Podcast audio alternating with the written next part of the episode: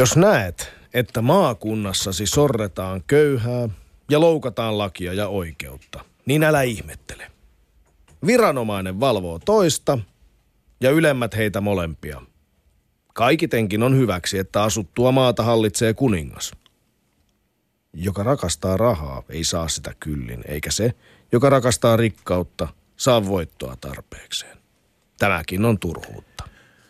Nämä ikiaikaiset viisaudet vanhan testamentin saarnaajan kirjan viidennestä luvusta aloittivat Doc Venturesin valtakauden neljännen lähetyksen. Tätä sanaa teille suolsi entinen Helsingin Sanomien rikostoimittaja Riku Rantala karaoke-kilpailujakin voittaneella nallemaisella äänellään. Aloitusteksti viittaa tietenkin tämän päivän teemaamme. Luottamukseen ja mielivaltaan, joka Helsingin huumepoliisin tekosten takia on lähempänä meitä kuin pitkään aikaan. Tällä kertaa Doc Venturesin salaisen poliisin päämajassa tutkittiin kollektiivisesti erästä dokumenttielokuvaan muotoon puettua sekavaksi muodostunutta vyyhtiä nimeltä Paha poliisi. Leffa laitto pohtimaan sitä, miten valtava merkitys luottamuksella hyvinvointivaltiossa onkaan. Kiitos vielä Leffaklitsun lautamiehille ja asiantuntijoille. Me katsottiin tämä keissi ja pirattiin tämä vyyhti rikostoimittaja Jarkko Sipilän ja oikeussosiologian professori Anne Alvessalo Kuusen kanssa. Ja alamaailman näkökulman sekavan vyyhdin setvimiseen toi myös elinkautisvanki Janne Raninen, joka on tuomittu tähänkin keissiin liittyvän Volkan Ynsalin murhasta. Oli todella mielenkiintoista kuulla myös tämän syvällä rikollismaailmassa olleen miehen näkemys virkavallan luottamuksen merkityksestä. Mutta kaikkein eniten ehkä jäi mieleen tämän Ranisen oma hurja ja koskettavakin tarina. Ellet ole vielä nähnyt Dog Ventures Talk Showta, niin marssi välittömästi tänne väijymään se osoitteessa yle.fi kautta Dog Ventures. Samasta osoitteesta löytyy myös meidän tekemä moraalihuutokauppa. Millä hinnalla moraalisi olisi myytävissä? Palauttaisitko esimerkiksi kadulta löytämäsi lompakon tai ottaisitko pienen lahjuksen lahjan muodossa vastaan? Riku ainakin ottaisi. Aina Mä voi sain... ottaa lahjoja, ei se nyt ole vaikuta mihinkään. Niin. Mä sain itse tuloksen, että olen viaton virkamies, mutta valmis taivuttamaan sääntöä, jotta elämä sujuisi helpommin. Käy testaamassa oma moraalisi osoitteessa yle.fi kautta Docventures. Tähän liittyen täytyy muuten sanoa, että vaikka itse olen snadisti jopa liian tunnollinen poika, joka ei ole edes näpistänyt oikeasti. En ole edes näpistänyt lapsuudessa karkkia kaupassa tai kaupasta tai oikeastaan mistään muualtakaan. En, ehkä kynä on ainoa, jota on joskus, joka on sattunut jäämään johonkin laukkuun, mutta kaupasta en ole ikinä kukkurasta karkkia, karkkia varastanut. Mutta mulle ei tullut itselleni yllätyksenä, että äh, huumepoliisille, jolla on kohtalaisen huono palkka, mutta ympärillään miljoonia takovia konnia, rahaa ja huumeita, ei tulisi joskus houkutusta syödä kuormasta. Eikö se nyt ole vähintäänkin inhimillistä, vaikka totta kai väärin ja tuomittavaa? No inhimillistä tämä sortuminen varmasti on, mutta tunna itse asiassa toi meidän oikeussosiologian proffa Anne Alvessalo Kuusi huomautti aivan oikein tuohon, että itse asiassa poliisilla ei ole hirveän huono palkka, ainakin jos sitä vertaa tämmöisellä hoitoalalla työskenteleviin hyvin naisvaltaisiin aloihin. Kaikki on suhteellista. Jos ympärillä pyörii miljoonia, niin palkka tuntuu huonolta. No näinhän se on. Niin, mutta näyttää kuitenkin siltä, että suomalaisten luottamus poliisiin on ollut niin kovaa, että tämä tapaus on tehnyt ehkä jopa pysyvän loven oikeusjärjestelmän luotettavuuteen. Kuten tuolla Leffakellarin keskustelussa tuli ilmi, niin tämä luottamus instituutioihin on yksi hyvinvointivaltion peruspilareista. Ja silloin kun nämä pilarit saa hittiä, koko oikeusvaltio saa murtumia perustuksiinsa. Ja senkin takia tämä Jari Arnion tapaus on kuohuttanut kansalaisia niin merkittävästi. Näin on. Suomi valittiin viimeksi tänä vuonna maailman vähiten epäonnistuneeksi valtioksi. Yhtenä mittarina tähän oli korruption vähyys. itse tämän huomaa aina konkreettisesti, kun matkustaa maissa, johon tai, tai sellaisissa maissa, joissa poliisiin ei voi luottaa. Mä itse talvehdin joka vuosi Intiassa, jossa poliisin kanssa ei voi oikeastaan olla missään tekemisissä. Siellä ei todellakaan kannata esimerkiksi joutua onnettomuuteen, koska syyllinen olet aina sinä, turisti et ole paikallinen ja sulla on aina enemmän rahaa lahjoa poliiseja. Se on, se on todella musertava ja äärimmäisen turvaton tunne. Joka kerta kun mä tuun Suomeen takas, ymmärrän ihan toisesta perspektiivistä, millaisessa ihanassa lintukodossa me eletään ja miten fundamentaalisen tärkeää on se, että me pystytään luottamaan virkavaltaan. Näinhän se on. Itsekin olen tuossa kyseisessä valtiossa, joka merkittävän korruptoituneena maana tunnetaan Intiassa siis kaasutellut prätkällä Gäisiä Haneen. Ja muista hyvin tämän turvattomuuden tunteen, joka liittyy siis siihen, että joudun ajamaan tämmöistä tämä selvästikin ryöstöä varten tehdystä öisestä tota checkpointista läpi, koska ajattelin, että siitä voi seurata huono homma siellä syrjäseudulla jäädä tota kahden poliisin armoille.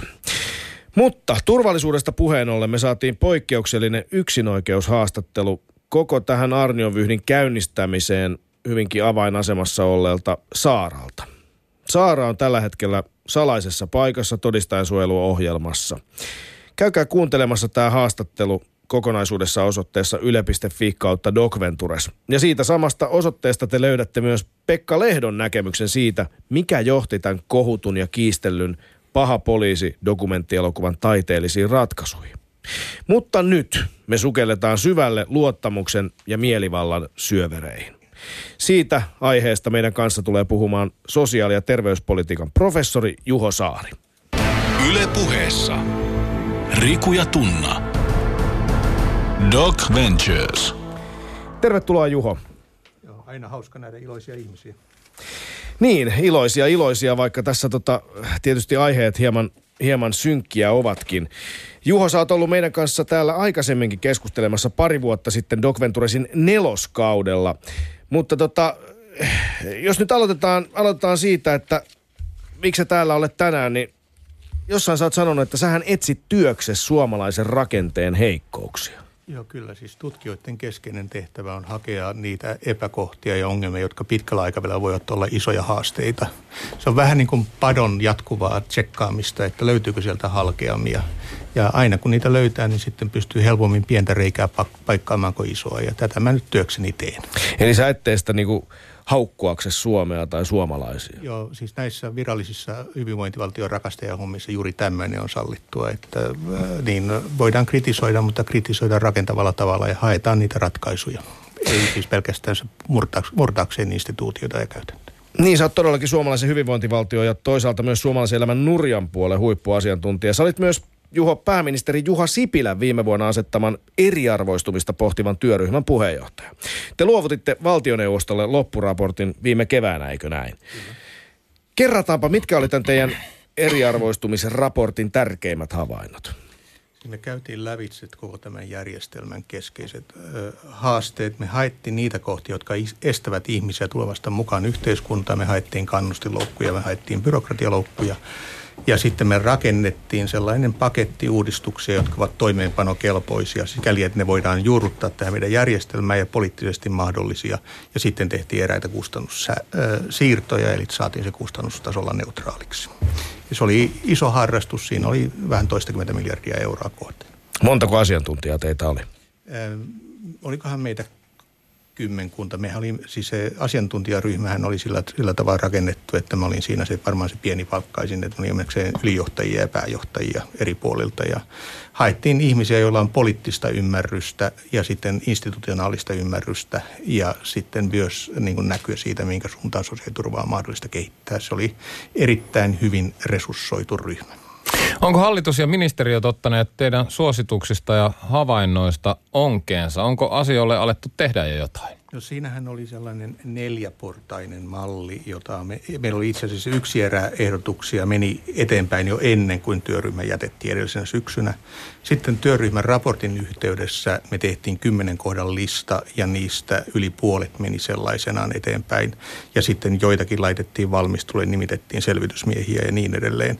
Ja sitten koko ajan oli tiedossa se, että sellaiset isommat asiat, niin kuin esimerkiksi sosiaaliturvan kokonaisuudistus, mä olen nyt parhaillaan tämän sosiaaliturvan kokonaisuudistuksen selvityshenkilönä, niin ne menevät seuraavalle vaalikaudelle, mutta ne valmistellaan niin, että se peruskonsepti on tai laajahko yhteisymmärrys on olemassa ennen kuin vaalit tulevat. Ja nämä on nyt myös sitten aika pitkälle valmisteltu. Keskeistä nyt tässä on se, että saadaan tuo valtiovarainministeriön ennuste seuraavan hallituskauden kehyksestä ja sitten voidaan laittaa parametrit tarkemmin kuntoon. Oletko tyytyväinen siihen, millä tahdilla on edistytty vai, vai tyytymätön? Kyllä se meni poikkeuksellisen hyvin, jos sitä itse katsoo. Siis totta kai olisi ollut helpompaa, jos meillä olisi ensin annettu ilmoitus, että meillä on niin niin monta sataa miljoonaa käytössä ja sitten me oltaisiin jaettu se. Me oltaisiin voitu lähteä yhdessä kokouksessa kotiin. niin, se olisi ollut helppoa. Ja rahan jakaminen on huomattavan helppoa.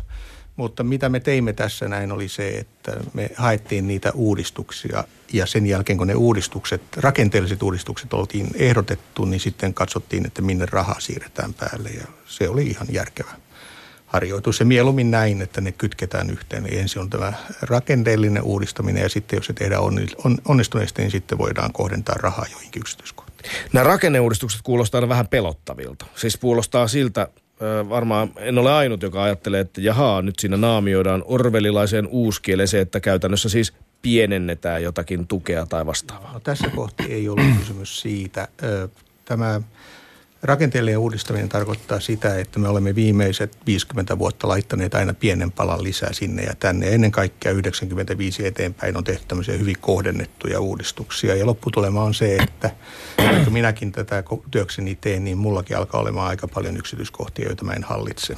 Ja vielä enemmän on vaikeampia hallita erilaisia interaktiovaikutuksia, esimerkiksi miten asumistuki, toimeentulotuki, työmarkkinatuki, kuntoutusraha, vanhempainraha ja niin edelleen, niin ovat vuorovaikutuksia toistensa kanssa. Ja sitten siellä on näitä tietojärjestelmiä ja hallintajärjestelmiä asioita. Ja selvää on, että eteenpäin ei enää tällaisilla pienillä uudistuksilla päästä, vaan meidän täytyy hakea ratkaisuja, joissa katsotaan ne palikat paremmin yhteen ja harmonisoidaan sitä niin, että ihmiset eivät tipahda etuksien väliin ja sitten kannustijärjestelmät ovat johdonmukaisia. No tämä kuulostaa kyllä selkeyttävältä asialta sitäkin mediassa on paljon peräänkuulutettu. Mennään nyt hetkeksi Doc Venturesin leffa Klitsuun. Siellä katsottiin viranomaisten mielivaltaa ja väärinkäytöksiä pohtiva Pekka Lehdon dokkari Paha poliisi. Ja leffa Klitsun vieraana oli Maikkarin rikostoimittaja, dekkarikirjailija Jarkko Sipilä. Hän puhui julkisuuden positiivisista paineista näin. Mä kyllä uskon vakaasti siihen, että niin se, se niin julkisuuden vaikutus siihen toiminnan oikeellisuuteen on omalla tavallaan niin kuin Trumpin tavasta käyttäytyä huolimatta, niin on ainakin meillä vielä se mahdollisuus niin kuin korjata asioita ja muuttaa ja kiinnittää huomiota. Mutta se, mikä tällä hetkellä on niin kuin erityinen ongelma poliisin kanssa, on niin kuin poliisin äärimmäisyyteen mennyt tiukentunut tulkinta julkisuuslaista. Mä voin kertoa esimerkin, että oliko toissa kesänä oli tuossa Vallilassa tapahtu henkirikos, missä sekä tekijä että uhri oli, se oli Juhannus Aattona, nainen tappoi miehen veitsellä ja molemmat oli sellaiset parin promillin kännissä. Niin poliisi katsoi tämän humalatilan terveystiedoksi ja salasi sen. Eli julistettiin salaiseksi se, että se tieto, että molemmat uhrit, uhri että tekijä oli kännissä. Niin kun tällä tavalla ruvetaan tulkitsemaan sitä meille nyt aivan liian väliä julkisuuslakia, niin se johtaa siihen, että, että entistä enemmän salataan asioita, tulee mustia viivoja ja palkkeja tuonne pöytäkirjoihin. Ja, ja tota, si, siinä vaan syntyy sitten ongelmia, kun ei tiedetä. Näin siis Jarkko Sipilä, rikostoimittaja, dekkarikirjailija. Julkisuuden paine, vaikuttaako se, onko se Juho, sä oot pitkää asioita seurannut, onko se sun mielestä vaikuttanut osattomimpien aseman parantumiseen tai toisaalta heikentymiseen? Se menee yleensä kahteen suuntaan. Eli ensimmäinen on se, että heikossa asemassa oleva henkilöistä tehdään tämmöisiä moraalipanikkeja.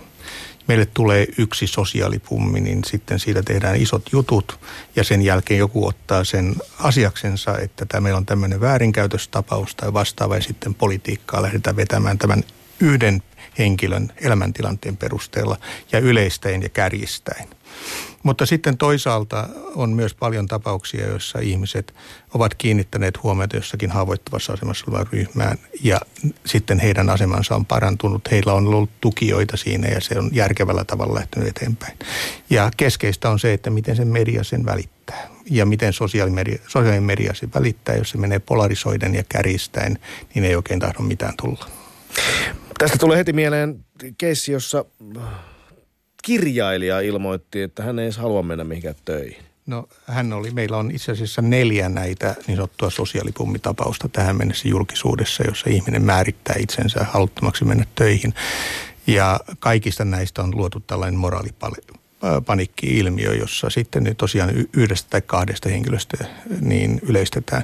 Jos ajatellaan tätä kirjailijan tapausta, niin kun hän kertoi sitten omaa elämänkulkuansa niin, ja mitä hänen elämänsä aikana on tapahtunut, niin itse asiassa se oli hyvinkin ymmärrettävissä oleva elämäntilanne ja hänelle voi toivoa kaikkea hyvää nyt jatkossa. Että se mitä on tapahtunut, hän jäi esimerkiksi kouluvaikeuksiensa kanssa ja oppimisvaikeuksiensa kanssa yksin ja sitten se elämä meni vähän heikommin siitä eteenpäin. Nyt hän on löytänyt tämän kirjailijan uran ja luultavasti tulevaisuus on parempi. Se kysymys on sitten yhteiskuntapoliittisesti, että tarviko siihen käyttää 15 vuotta. Että olisiko meillä ollut mahdollisuus auttaa häntä tai tukea häntä ja kulkea hänen kanssaan aikaisemmin niin, että hänen elämästään ei olisi mennyt näitä vuosia ikään kuin hukkaan. Mennään päivän teemaan mielivallan eräänlaiseen vastakohtaan, siis luottamukseen. Ja määritelläänpäs tähän alkuun termi luottamus. Luottamus. Luottaminen, tunne tai varmuus siitä, että johon kuhun tai johonkin voi luottaa. Että joku tai jokin ei petä toiveita tai aiheuta pettymystä. Luottavaisuus, usko. Kielitoimiston sanakirjasta siis. Mm. Mitä ajattelet, Juho, onko Suomi vuonna 2018 luottamusyhteiskunta? Kyllä se on. Siis, jotta tämä keskustelu menee kohdalle, niin ehkä ne kolme luottamuksen muotoa, jotka on olennaisia. Ensimmäinen on luottamus julkiseen valtaan, eli instituutioihin, eduskuntaan, poliisiin ja niin edelleen, oikeuslaitokseen ja siihen liittyvät sitten mittaukset. Sitten toinen on se, että voimmeko me luottaa muihin suomalaisiin yleensä. Eli jos me näemme ihmisen kadulla, joka meille on outo, voimmeko me luottaa siihen, että hän ei käytä meitä hyväksi ja niin edelleen. Ja sitten se kolmas luottamuksen muoto, joka nyt tässä on eriksensä vähän nyt kyseenalaistunut, on se, että voimmeko me luottaa meidän kanssamme samassa tilanteessa oleviin ihmisiin, samassa organisaatiossa oleviin ihmisiin, samasta, samasta paikasta leipää hakeviin ihmisiin eli niin kuin ikään kuin organisaation sisällä tai tapahtuman sisällä. Ja jos lähdetään katsomaan tätä suomalaista luottamusta, niin meillähän on maailman parhaat luottamusluvut, mitä tulee näihin instituutioihin, ja me luotamme poliisiin ja lehdistöön ja virkamiehiin, joka on monelle eurooppalaiselle aika hämmentävä asiantila. Sitten me luotamme aika hyvin toisiin ihmisiin yleensä. Suomessa on varsin hyvät luvut ja se on erinomaisen tärkeä asia, koska silloin me voimme käydä kauppaa ja olla vuorovaikutuksessa toistemme kanssa laajemminkin. Eli minä voin ostaa sinun kaverisi kaverilta auton, koska se tieto kulkee siinä verkostossa. Mutta sitten nämä tilanteeseen ja paikkaan sidotut kontekstuaaliset luottamuksen muodot ei välttämättä ole aina kaikki hyvät. Meillä on myös organisaatioita, joissa on varsin matala luottamus. Meillä on nyt tässä poliisin tapauksessa tällä huumepoliisin sisällä tällainen tilanne ja niin edelleen. Et siinä on nyt eri puoli. Mutta tämä iso kuva on erittäin myönteinen suomalaisten kannalta. Onko se saanut nyt kovan, kovan kolauksen? Suomalaisen yhteiskunnan nämä perusinstituutiot on hyvin kestäviä ja vaikka sinne tulee joku notkahdus, niin yleisesti ottaen ne palaa aika äkkiä takaisin.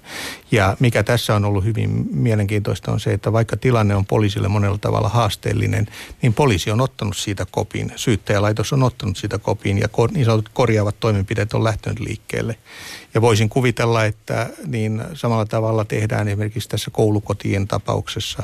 Eli kun havaitaan, että on epäkohta, niin siihen lähdetään sitten systemaattisesti puuttumaan. Ja kyllä Suomi on tässä suhteessa varsin proaktiivinen porukka, että tätä ei niin jätetä makaamaan, vaan asioihin puututaan. Miten iso osuus luottamuksessa tässä hyvässä luottamuksen tasossa suomalaisessa yhteiskunnassa on sille, että Suomi pärjää näissä monissa onnellisuutta tai maailman parasta asuinpaikkaa mittaavissa vertailuissa niin hyvin? Meillä on muutama sellainen asia, jotka tukee suomalaisten elämän tyytyväisyyttä. Yksi on, on tämä hyvinvointi ja valtio suhteellinen tasa-arvoisuus. Toinen on niin tämmöinen yhteiskunnan vakauteen liittyvät kysymykset, mutta kolmas on tämä luottamus. Ja luottamuksella ja, ja onnellisuudella on tavattoman vahva yhtymä, yhtymäkohta toisiinsa.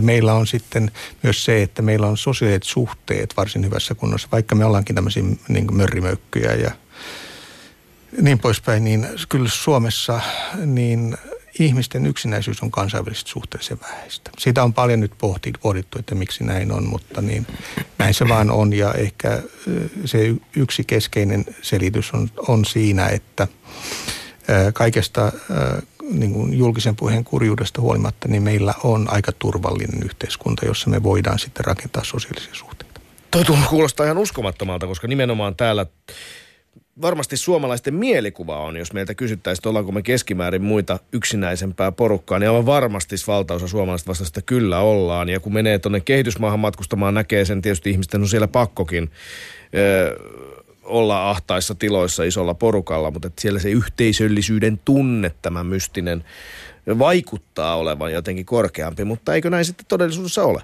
Ei näin todellisuudessa ole. Se on vähän monimutkaisempi juttu. Siinä on erilaisia odotuksiin liittyviä kysymyksiä. Mutta siis Suomen eräs vahvuus kautta heikkous näissä on se, että Suomi on yksi niistä maita, joissa edetään jo ystäväyhteiskunnassa. Eli jos mennään vaikkapa Kosovoon tai Intiaan ja jos tilanne on se, että tarvitset työtä, lainaa tai apua, niin sinähän käynyt aina sukulaisen puoleen. Mutta Suomen kaltaisissa yhteiskunnissa sinä käynyt joko viranomaisen tai ystävän puoleen. Ja silloin se yhteisöllisen luonne on erilaista. Me emme mene sukulounaille, me menemme syömään illallista niin kuin Helsingin taivaan alle ja niin edelleen. Ja silloin se tilanne on toinen. Se keskeinen haaste on tietysti se, että nämä sukulaissidokset eivät ole neuvoteltavia, vaan ne ovat aina olemassa. Eli sille jokaisella tädillä on paikkansa siinä kokonaisuudessa. Ja varmaan teidän Intian tuttavissakin on juuri näin, että jokainen siellä tietää paikkansa. Kun taas meillä sosiaaliset suhteet on enemmän refleksiivisiä, me neuvottelemme ne ja ne saattaa päättyä. Ja sen on oma merkityksensä sekä hyvässä että pahassa.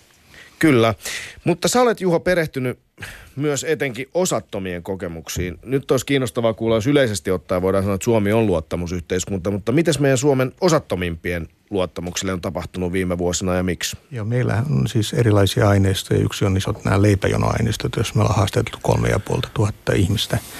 Ja jos keskimäärin suomalaiset ovat erittäin luottavaisia toisiinsa ja viranomaisiin nähden, niin näissä näin se taso on juuri peilikuvanlainen. Että tyypillisin kategoria on se, että ei juurikaan luota viranomaisiin eikä juurikaan luotat kanssa ihmisiin. Ja itse asiassa kun kysytään, että leipäjonossa olevilta, että niin, onko täällä jonoissa sellaista väkeä, joiden ei pitäisi olla leipäjonoissa, niin suurin osa vastaa, että kyllä.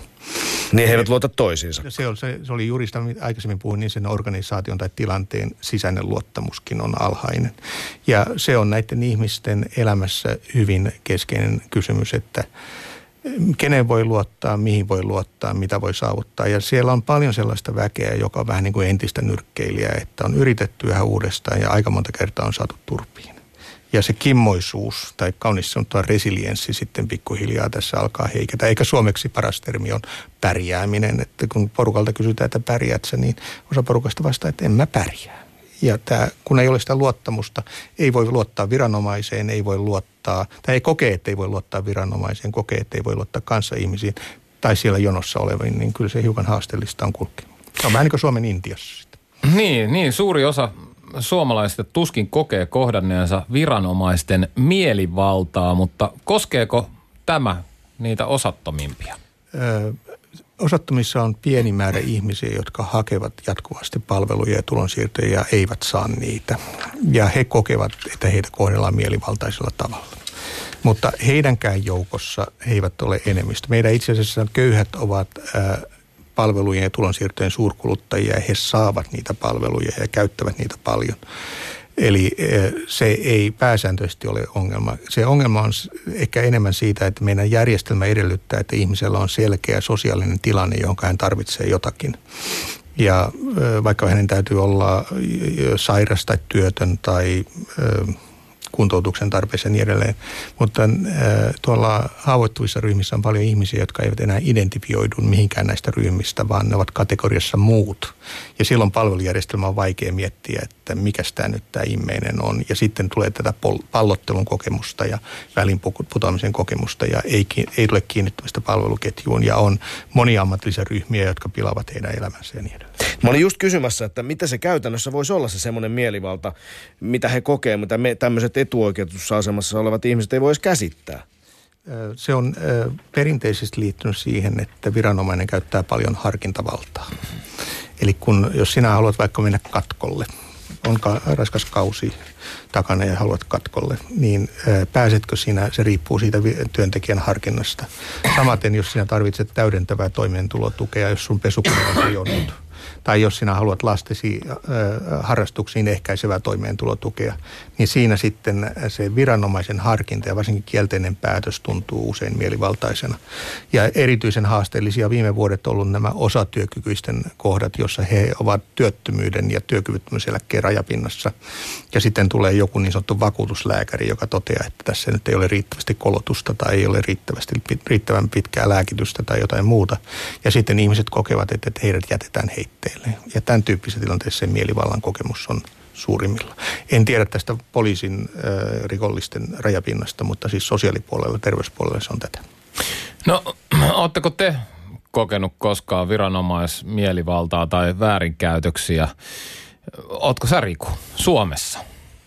Intiassa no kyllä mun, olet. Niin, joo, mutta en mä Suome, siis on todella tuntuu näiden Juhon äsken mainitsemien esimerkkien jälkeen naurettavalta mainita, mutta tota, muistan, että kerran mun auto hinattiin tota, Tattarisuolle, vaikka olin maksanut parkkipaikasta Pikkuhuopalahdessa, mutta pienellä brändillä siellä luki, että, että sen auton pitää olla jatkuvasti liikenteessä, kun mä olin sitä seisottanut kuusi viikkoa siinä samalla paikalla, josta maksoin huom niin tota, se olikin yhtäkkiä hinattu Tattikselle ja sitten mä en tajunnut, että kun Tattikselle hinataan auto, niin siitä joutuu maksamaan järjettömiä ylimääräisiä maksuja joka päivältä. Ja sitten lopulta menin hakemaan sitä mun surkeeta noin sadan, pakettiauto, joka oli ostanut 128 eurolla.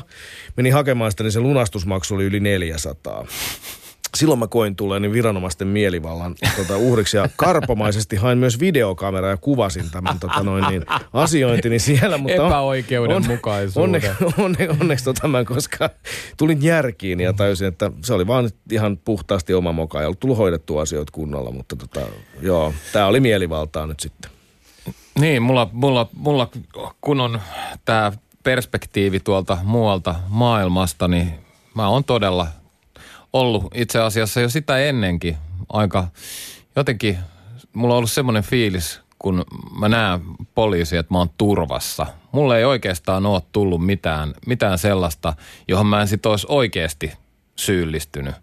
Pienenä esimerkiksi tota, olen tehnyt graffiteja, joista olen jäänyt kiinni ja, ja tota, Niin silti et ole poliisin vihaaja. En siis en missään nimessä. Sehän, sehän oli silloin mulle ihan, ihan oikein. Mä, mä turmelin yhteistä omaisuutta, joka oli laissa kiellettyä ja jäin siitä kiinni ja maksoin siitä sitten tota, äh, vahingonkorvaukset.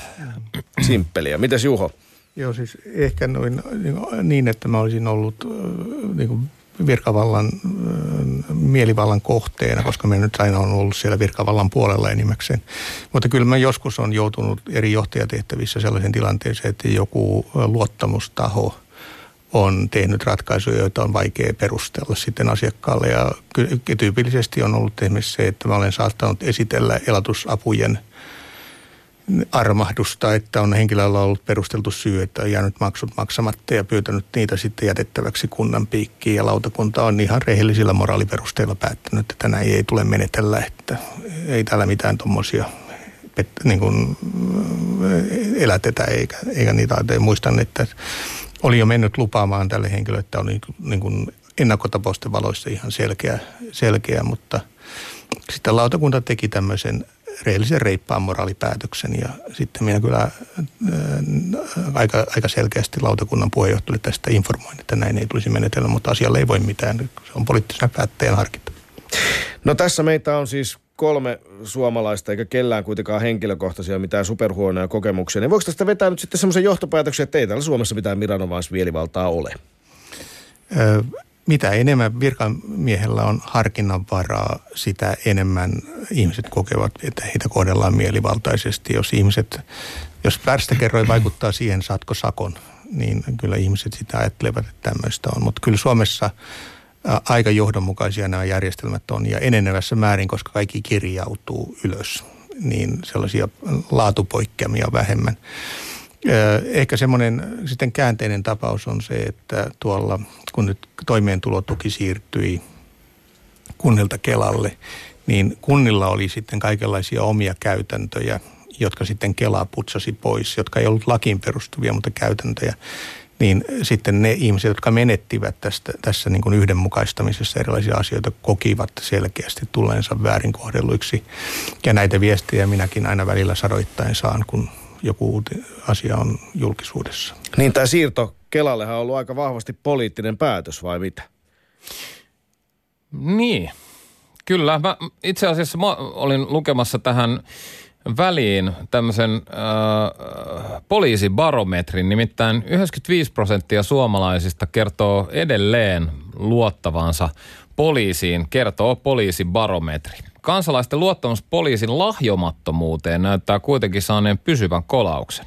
Poliisin korruptiota ja epäeettistä toimintaa pitää todennäköisenä 40 prosenttia vastaajista. Vielä muutama vuosi sitten korruptioepäilyjä oli vain joka neljännellä vastaajista. Kuulostaako tutulta?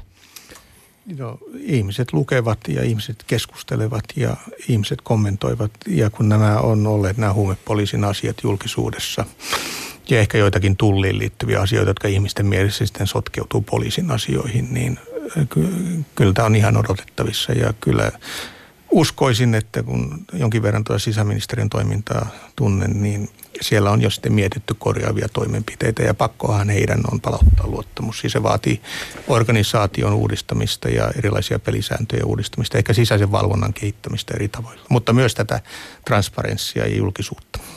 Mä tavallaan toivotan hyvin tervetulleeksi tämmöisen ajatuksen Suomessa, että me ei ihan sokeasti luotettaisi kehenkään virkamieheen, poliisiinkaan. On tietysti hienoa, että voidaan luottaa instituutioon, mutta samaan aikaan musta on ihan hyvä, että me pidetään se mahdollisuus mielessä, että joku virkamies ei ole erehtymätön. Ja toisaalta sitten taas samaan aikaan tekee mieli mainita tästä, kun näitä nuoruuden kokemuksia on muisteltu, niin tota se, että mua aina huvitti, vietin lähiönuoruutta tuolla Tapulikaupungin äh, Snagarilla nuorena miehenä, niin, niin mua huvitti se, kun jotkut tulee silleen, äh, kität sä tänään, kität sieltä tulee, passut tulee, taat näin, ja tämä on jumalauta. Mä olen silleen, että ei helvetti, että tota, kyllä mä mieluummin tässä niin kuin hätätilanteessa luotan niin kuin näihin kyttiin kuin teihin. Mutta tota noin, niin sitten toisaalta se oli kyllä ehkä sit siinä mielessä ymmärrettävää, että itse tulin kuitenkin ö, keskiluokkaisesta, hyvin koulutetuin vanhempien ehjästä perheestä. Ei mulla ollut mitään kokemuksia siitä, että olisi jotain ollut koskaan mitään kalabaliikkiä tai mua olisi kohdeltu ikinä väärin, mutta jos näet sitä ympäristössä tai jos esimerkiksi kokis eri värisenä ihmisenä jotain toisenlaista kohtelua, niin varmaan saattaisi alkaa ne mielipiteetkin olla toisenlaisia sitten – viranomaisesta. Joo, ehkä semmoinen yksi se ihmisen mieliin jäävä asia, joka, joka vaikuttaa heidän suhtautumisen viranomaisiin, on kotirauhan rikkomukset. Eli siis Suomen lain mukaanhan viranomainen voi tulla kotiin vain erittäin painavasta syystä, ja jos sinä sen kiellät, niin sitten tarvitaan poliisia. Mutta meillä on ollut perinne, että sitten on, jos on asioita hoidettavana, niin sitten ollaan tultu sisälle ja ihmiset eivät ole tähän oikeutensa niin vahvasti puuttunut. Ja sitten nämä kohtaamiset siellä kodissa, johon liittyy tämä oman tilan rikkominen plus sitten siellä tapahtuvat asiat, on olleet sen luonteisia, että ne on vaikuttanut ihmisten viranomaisuhteeseen. Ja vielä tänä päivänäkin, kun tapaa ihmisiä eri puolilla, niin he muistavat nämä ensimmäiset tunkeutumiset, vaikka on ollut lähtökohtaisesti niin kuin hyvän tahtoisia tai hyvän perustuvia, että esimerkiksi sosiaalityöntekijä tai joku asumisneuvoja on tullut sisälle mutta sitten se on ollut ihmisillä aika traumaattista. Ja tietysti tässä on se puoli, että jos ei päästä sisään, niin herää kysymys, että miksi ei päästä sisään. Niin sitten ehkä poliisin kanssa tulee seuraavaksi katsomaan, että minkälainen viljelmä siellä on. pystyssä ja se on sitten oma maailmansa. Niin amerikkalaisista elokuvistahan äh, aina tulee tämä, onko kotietsintä lupa, niin onko poliisilla aina kotietsintä lupa? Mä itse asiassa en tiedä, onko aina poliisilla kotietsintälupaa, mutta poliisi auttaa viranomaisia, muita viranomaisia tämmöisessä tilanteessa. Usein se on neuvottelemalla eteenpäin vietävä asia. Ja sitten se voi olla paloturvallisuus tai tämmöinen syy, että jos, ei, jos epäilee, että asunto on esimerkiksi hyvin täynnä erilaista tavaraa, niin se voi olla paloturvallisuus Kyllä keinot aina löydetään. No, itse asiassa niin näin edennessä määrin suhtaudutaan aika kunnioittavasti, että jos ihminen haluaa pitää kotinsa itsellään, niin näin on sitten hyvä. Mutta jos on kysymys mielenterveysongelmaisesta henkilöstä tai päihdeongelmaisesta tai itsemurhan uhka, uhanalaisesta henkilöstä, niin sitten tietysti joskus on ehkä paikallaankin, että se ovi otetaan karmeilta pois. Sä puhut Juho äsken, viittasit tuohon päätöksen siirtää toimeentulotukiasiat kunnilta Kelaan, niin sehän on ollut poliittinen päätös. Yhden esimerkin poliittisten päätösten ja linjanvetojen vaikutuksesta luottamukseen antoi Doc Venturesin Leffa Klitsussa vierailut asiantuntija, oikeussosiologian professori Anne Alvessalo Kuusi. Kuunnellaanpa hänen ajatuksiaan tähän väliin? Siis kyllä politiikalla on iso merkitys, vaikka sitä ei ehkä, tai totta kai se poliisikoneisto toimii tietyllä perustalla, perustalla mutta kyllä, kyllä sillä, mikä niin nostetaan poliittiselle agendalle, agendalla, niin on merkitystä. Siis sillä oli myös merkitystä niin kuin talousrikostutkinnan nousussa. Sehän oli poliittinen, poliittinen päätös lähteä torjuu talousrikoksia, jolla, jo, jo, jos jo, kun ne liitettiin niin vahvasti pankkikriisiin ja, ja näihin tota, niin, pankeista tapahtuneihin rikoksiin, niin sitten oli pakko tehdä jotain asialle. asialle. Ja yhtä lailla sitten, sitten niin kuin, niin kuin muut intressit, poliittiset intressit niin kuin voi ohjata johonkin muuhun suuntaan. Niin, Anne kertoi tuossa juuri, että kun talousrikostutkinnon resursseja sitten poliittisella päätöksellä siirrettiin muun muassa huumetutkintaan, luottamus talousrikosten paljastamistahoon heikentyi. Millaisia esimerkkejä poliittisten päätösten vaikutuksesta luottamukseen sulla Juho tulee mieleen? Näitähän on vuosien mittaan varmaan äh, kertynyt, mutta jos otetaan semmoinen niin selkeä tapaus, on nämä ylivelkaantumiseen liittyvät kysymykset. Ja Suomessahan on varsin krooninen ylivelkaantumisongelma, ja joka on koko ajan muuttunut haasteellisemmaksi, kun nämä pikavippipuoli on edennyt. Ja sitten se iso kysymys on se, että minkä takia tätä ei Suomessa saada kuriin. Että kenes intressejä tässä nyt katsotaan, ja tästä nousee nämä tämän tyyppiset kysymykset esiin. Ja toinen äh, välittömästi esiin nouseva asia on tämä kysymys maahanmuutosta ja maahanmuuton sääntelystä. Se hyvin nopeasti polarisoituu se keskustelu eri, eri muotoihinsa ja siinä on sitten asetettu vastakkain kantasuomalaisten tai täällä olevien palvelut ja sitten maahanmuuttajien resurssointi ja niin poispäin. Kysymyshän oli kaikessa dramaattisuudestaan huolimatta tuhatta porukasta, joka olisi mahtunut istumaan mille tahansa suomalaiselle jalkapallostadionille. Että siis sehän ei loppujen lopuksi ollut niin iso, mutta sitä tuli median kautta ja keskustelun kautta hyvin iso. Ja sitten tuli tämmöinen vastakkainasettelu, että köyhä kansa menettää ruokansa, mutta näitä sitten tuetaan. Ja tämän tyyppistä keskustelua. Enenevässä määrihän uudistukset on nollasummapeliä ja sehän se hankalaksi tekee, kun aikaisemmin pystyttiin antamaan kaikille hiukan lisää, niin nyt joudutaan vähän tasapainottelemaan enemmän. Ja sen hallinta ei Suomessa nyt ihan parhaimmassa kantilla, parhaimmalla kantilla tällä hetkellä ole. Miksei se ole parhaimmalla kantilla täällä? Eikö me tulla ajatelleeksi, me tarpeeksi empaattisia tai onko viestinnässä vikaa, kun että samaan aikaan rakennetaan jotain isoja pytinkejä johonkin. Mä muistan hyvä esimerkin lama-ajat, kun samaan aikaan rakennettiin Helsingissä uutta operataloa. Niin kyllä aika moni silloin mietti, että mitä vittua. Kenelle tätä niin kuin tehdään, tätä tätä ja vaikka itsekin niin kuin kuvittelen käsittäväni korkeakulttuurin arvon ja sivistyksen laajemmankin merkityksen, niin kyllä siinä aika monta kertaa tuli mieleen, että tarviiko tälle väelle subventoida vielä niin kuin ne liputkin sinne teat, operaan. Vaikka, niin, esimerkiksi tämä nyt esimerkki. Eikö tässä ole ihan hyvä esimerkki? Meillä on siis paljon sellaisia asioita, jotka on jonkin ryhmän äh, intressien mukaisia ja sitten kun se jonkun ryhmän intressien mukaisia on, niin ne ajaa niitä sitten lävitse tilanteessa kun tilanteessa. Yksi semmoinen hauskuus on kotitalousvähennys, joka niin on, kohdentuu isotuloisille ihmisille. Ja Joo, siitä on mulle to, tosi paljon hyötyä. Olen käyttänyt aina sitä. Niitä, mutta siis olisiko sille muutamalle sadalle miljoonalle parempaa käyttöä jossakin muualla suomalaisessa yhteiskunnassa? Jostain syystä me emme ole halukkaita tähän puuttumaan. Ehkä sinullakin on terassiremontti vielä tekemättä.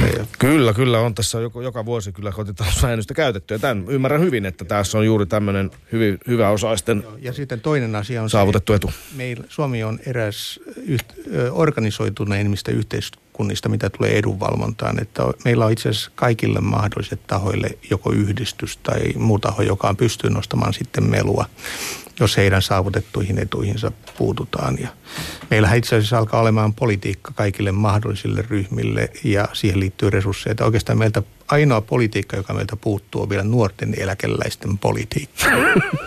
Meillä ei ole politiikkaa, miten ylläpidetään 65-74-vuotiaiden toimintakykyä, mutta ehkä seuraava hallitus jo tämänkin aukon täyttää.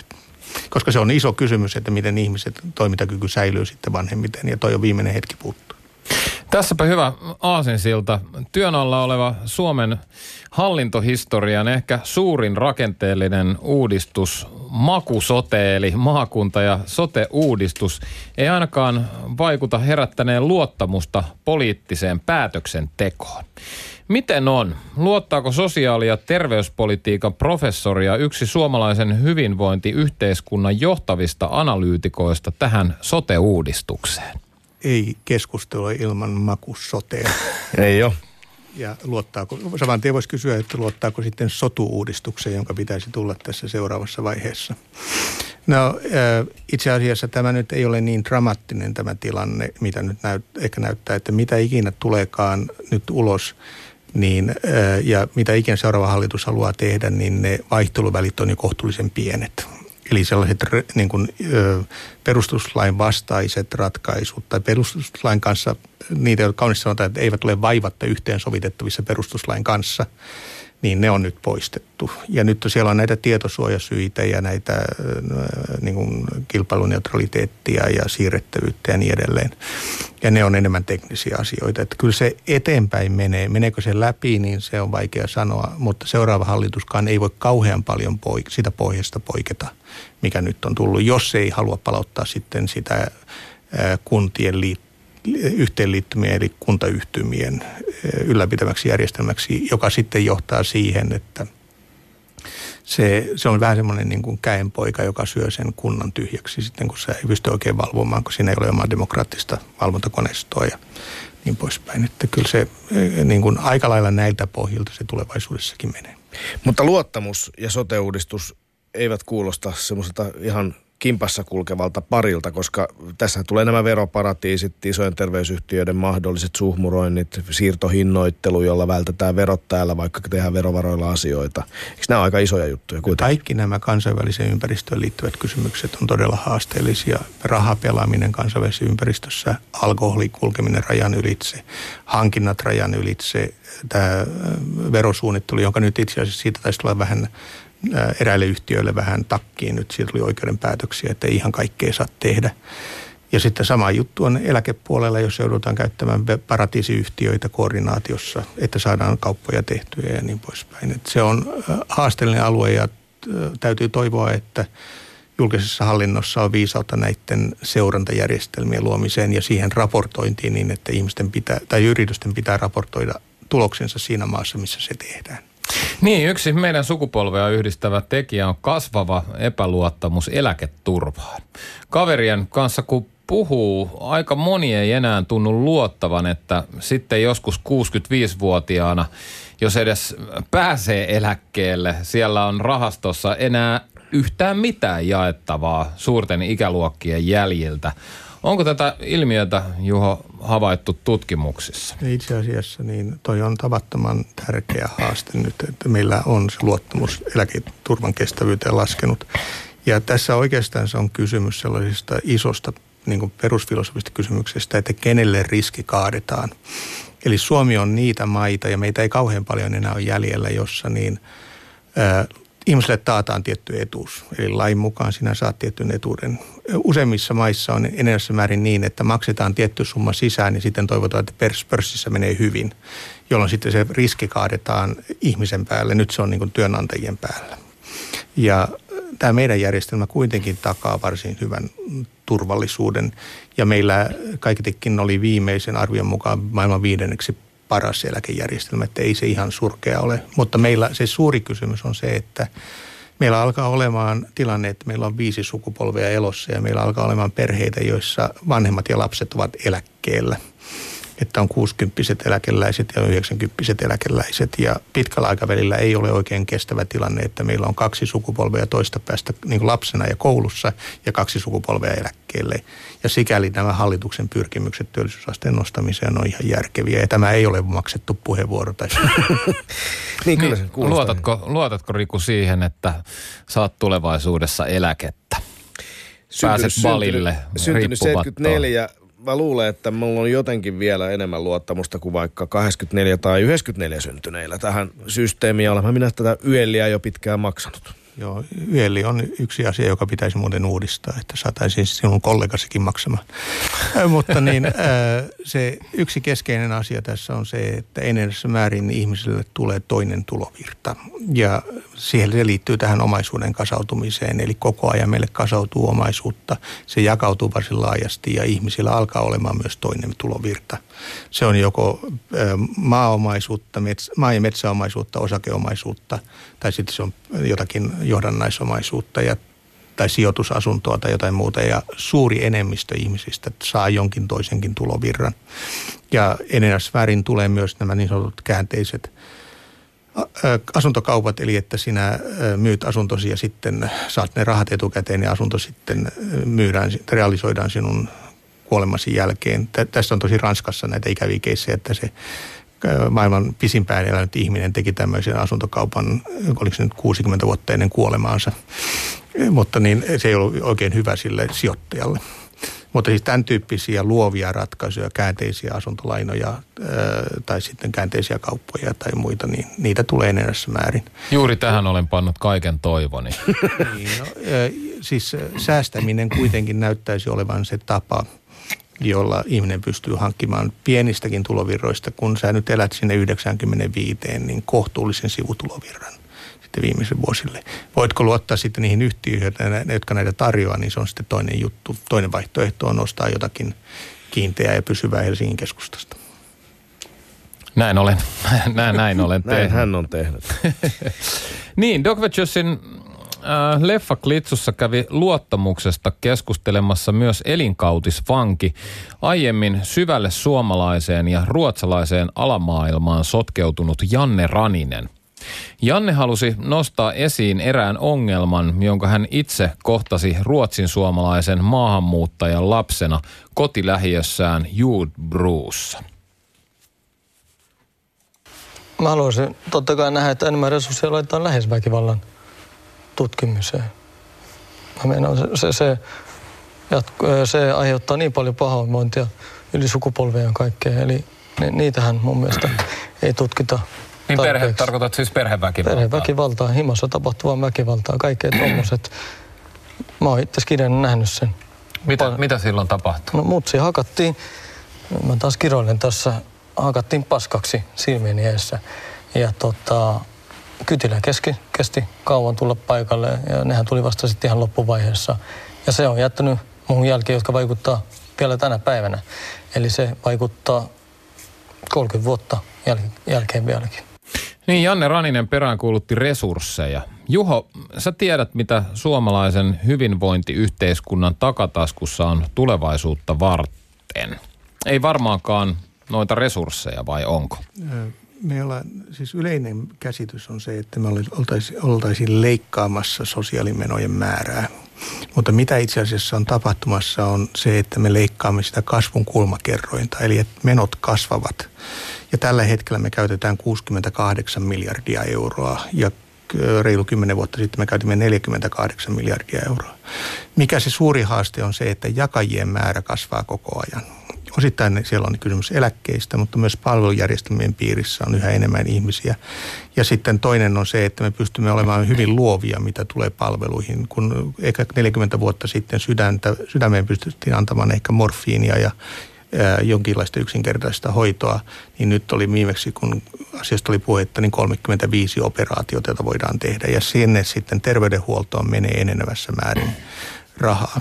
Mitä sitten tulee tähän äskeiseen pätkään, niin tämä perheväkivalta ja siihen liittyvät kysymykset, niin ne ovat karmeita ja ne ovat ylisukupolvista huono-osaisuutta lisääviä. Me ollaan haastateltu näitä perheitä ja sukulinjoja ja kyllä, kyllä jos lapsi kasvaa ympäristössä, jossa isä pitää kuria järjestystä moottorisahalla kotona sisällä, niin kyllä se, siis tämmöisiä tapauksia meidän aineistoissa – niin kyllä se niin kuormittaa ihmisten elämää hyvinkin pitkään. Ja toivottavasti niin tämä haastateltavan on sitten viimeinen polku, niin siinä sukulinjassa viimeinen, jonka elämässä tämmöistä tapahtuu. Pystytäänkö siihen puuttumaan?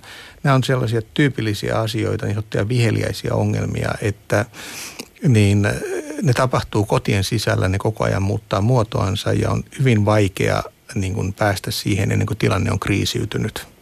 Ja silloin sitten ensi- ja turvakotijärjestelmän ja ö, poliisitoimen ja ö, sitten ö, sosiaalitoimen yhteistyön täytyisi olla hyvin tiivistä. Eli kun väkivallan merkit ovat selkeät, niin siihen pystyttäisiin puuttumaan ennen kuin se menee ihan krooniseksi, mutta silloin ihmisen pitää itse tehdä se päätös. Suomen lain mukaan se on ihmisen itse tehtävä, jos ei se väkivalta ole sitten ollut realisoitunut ja se on asia, josta niin kuin tietoa voisi levittää. Nythän meillä on joululahjarahoilla pitkään hoidettu tämä ensi- ja turvakotien, liit- turvakotien niin tarvetta ja nyt siihen on tullut budjettirahaa. Kysymys on sitten se, että mikä on kohtuullinen matka, jonka päähän ihminen voi tämän, niin kuin yön selkään lähteä lastensa kanssa, jos, jos hänen mies oletettu puolisonsa tähän väkivaltaan syyllistyy.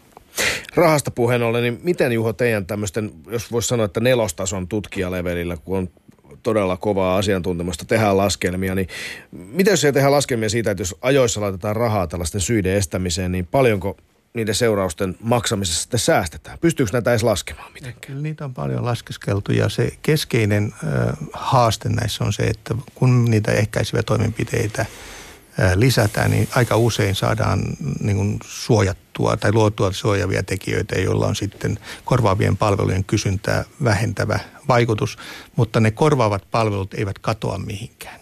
Eli ne laitosten ihmiset ovat siellä edelleen töissä ja niin kuin vanha viisaus on se, että jokainen paikka täyttyy aina. Ja silloin, kysy, koska asiat eivät ole on-off, vaan sieltä aina tulee sitten jotain kautta ja lopputulema on usein menojen lisäys. Ja silloin joudutaan huolellisesti miettimään, että miten saataisiin se resurssi siirtymään sinne korvaavista, korjaavista palveluista ehkäisevien palveluihin niin, että se virtai sitten toista kautta valus sinne korvaaviin palveluihin, korjaaviin palveluihin. Ja tätä niin on, on paljon pohdittu. Lähtökohta on se, että jos puhutaan ehkäisevistä toimenpiteistä, niin siellä on kaksi kohtaa. Lapsen syntymä – ennen kaikkea niin ne ensimmä, muutama viikko ennen lasten syntymää ja sitten sen jälkeen siis se, kun perhe tarvitsee enemmän tukea ja oppii uusille tavoille. Ja sitten toinen on viisivuotias, eli kun lapsen aivot ovat kaikkein notkeimmilla ja oppii uusia asioita. Ja silloin on esimerkiksi puhuttu siitä, että varhaiskasvatukseen pääseminen voisi olla erittäin hyvä ehkäisevä toimenpide. Ja, tämä on nyt se iso kysymys myös poliittisesti, että miten se varhaiskasvatus, eli viisivuotiaiden kasvatus, niin saadaan koko väestöä kattavaksi. Helsingissä käsittääkseni tätä on jo alettu harrastamaan. Ja sitä tehdään hyvin laajasti. Oma asiansa on sitten myös on se, että niin voidaanko esimerkiksi seksuaaliterveyteen investoimalla, eli käytännössä lastensuojelun jälkihuoltoon ja nuoriin kohdistuvaa ehkäisyä halventamalla ja systematisoimalla estää näiden ylisukupolvisten perheiden kroonistuminen jo silläkin tavalla, että niiden ei-toivottujen tai sanotaan nyt spontaanisti syntyvien lasten määrä, määrää saataisiin alemmaksi. Koska siis meillä on hyvin paljon lastensuojelun jälkihuollon piirissä olevia nuoria naisia, jotka synnyttävät kahden, kolmen vuoden kuluessa aikuistuuteen siirtymisen jälkeen. Ja se on iso kysymys sitten tämän ketjujen jatkumisen kannalta. Puhutaan vielä lyhyesti kuitenkin luottamuksesta muidenkin osalta kuin näiden kaikkein osattomimpien. Nimittäin luottamus sehän vaikuttaa rapautuneen koko länsimaisessa yhteiskunnassa oikeastaan yhteiskunnasta, yhteiskuntaluokasta riippumatta. Puhutaan tämmöistä kulttuuripessimismistä. Me viime kaudella Doc Venturesissa tuotiin esille, että maailmassa on vähän niin kuin kaksi eri jengiä. On ne, jotka haluaa seuraavaksi raketilla Marsiin ja startuppeja perustella, ja sitten on ne, jotka haluaa takaisin sinne 60-luvulle. On niin kuin paljon hyviä uutisia, mutta silti koko aika tuntuu, että menee helvetin huonosti. Keskiluokan tämmöinen kulttuuripessimismi muuttuu populismiksi ja robotit syö vallanpitäjä taamiaiseksi ja puolueet korisee kuolinkoureissaan ja ihmiset kokee tyhjyyttä. Allekirjoitat sen Juho tämmöisen Doc kenties hieman dystooppisen havainnon. Joo, siis mä, ehkä semmoinen pieni konkreettinen esimerkki, että joskus aikoinaan tehtiin tutkimuksia siitä, että kuinka suomalaiset voivat ja kävi ilmi, että yhtä mittaria lukunottamatta kaikki mennyt hyvään suuntaan. Ja sitten tämä yksi mittari taisi olla jonojen pituus, se, joka uutisoitiin. Ja sitten minä kysyin tästä kyseisen valtamedian journalistilta, että kuissa nyt näin – ja hän sanoi, että DDRssä uutisoidaan hyviä asioita. niin, meidän pitää käsitellä huonoja asioita. Ja se on, siinä on tietty pointti, eli siis eh, median tehtävänä on nostaa esiin sellaisia asioita, jotka eivät ole kunnossa. Se on eettisesti kestävää toimintaa. Mutta jos sen lopputulemana on sitten se, että ihmiset ajattelevat, että kaikki menee pieleen, niin se on sitten toinen juttu. Yksi osa tätä on myös sitten se, että kriisipuhe on aina vallankäytön väline. Muistan 2007, kun vaalit lähestyi, niin merkittävät tahot Suomessa yhteiskunnat olivat hyvin huolissaan, kun Suomessa ei ollut minkäänlaista kriisitietoisuutta ja mentiin ilman kriisitietoisuutta vaaleihin, joka johtaa sitten merkittäviin menolisäyksiin. Ja jos sanotaan, että kohta kaatuu, kohta kaatuu, susi tulee, niin kuin Matt Ventures lopetetaan ja kaikkia muita huoneja asioita. Kyllähän sitten ihmiset on huolissaan laajasti ja varautuu tulevaan ja odotukset heikkenee ja suostaan siihen, että tapahtuu erilaisia asioita. Tosiasiahan on se, että niin, eh, elämä on menossa koko ajan parempaan suuntaan. Eh, elintaso paranee keskimäärin, elämäntavat paranevat ja elämänlaatu paranee. Se keskeinen asia on sitten se, että kaikki ei pääse yhtä lailla mukaan tähän kehitykseen. Ja kun taivas on kattona niille, jotka menestyy näille startupeille ja niin edelleen, niin se käppi sen pohjan ja huipun kasvaa. Ja sitä, se johtaa sitten sellaisen kysymykseen, että miksi minä en pääse tähän kehitykseen mukaan. Ja silloin nousee esiin keskeinen kysymys, johtuuko se maahanmuuttajista vai johtuuko se pahoista kapitalisteista vai johtuuko se poliittisjärjestön korruptiosta tai mistä se on. Mutta jotain selitystä ihmiset hakevat. Ja esimerkiksi Trumphan nousi sen takia, että keski, keskiluokka ja duunari, valkoihainen keskiluokka ja duunari ei löytänyt sitä tulevaisuusnäkyä. Kiitos sosiaali- ja terveyspolitiikan professori Juho Saari. Tämä oli Doc Ventures ja keskustelu luottamuksesta, virkavallan väärinkäytöksistä ja mielivallasta. Seuraavassa jaksossa käsittelyssämme on valheen valta. Hyvät kuulijat. Tulemme puhumaan feikkeydestä ja totuudesta, siis taatusti paljon median sekä mainonnan ylivallasta meidän herkkiin ja vaikutusalttiisiin mieliimme. Näin on ja tässä meillä Juho Saari antoi aivan oivallisen loppupuheenvuoron siitä, miten mediassakin kriisipuhe voi olla vallankäyttöä ja valheen valta, sitä emme halua antaa. Sille emme halua antaa ylivaltaa. Kiitos kaikki, jotka olette kuunnelleet tätäkin jaksoa. Doc Ventures kiittää ja kuittaa.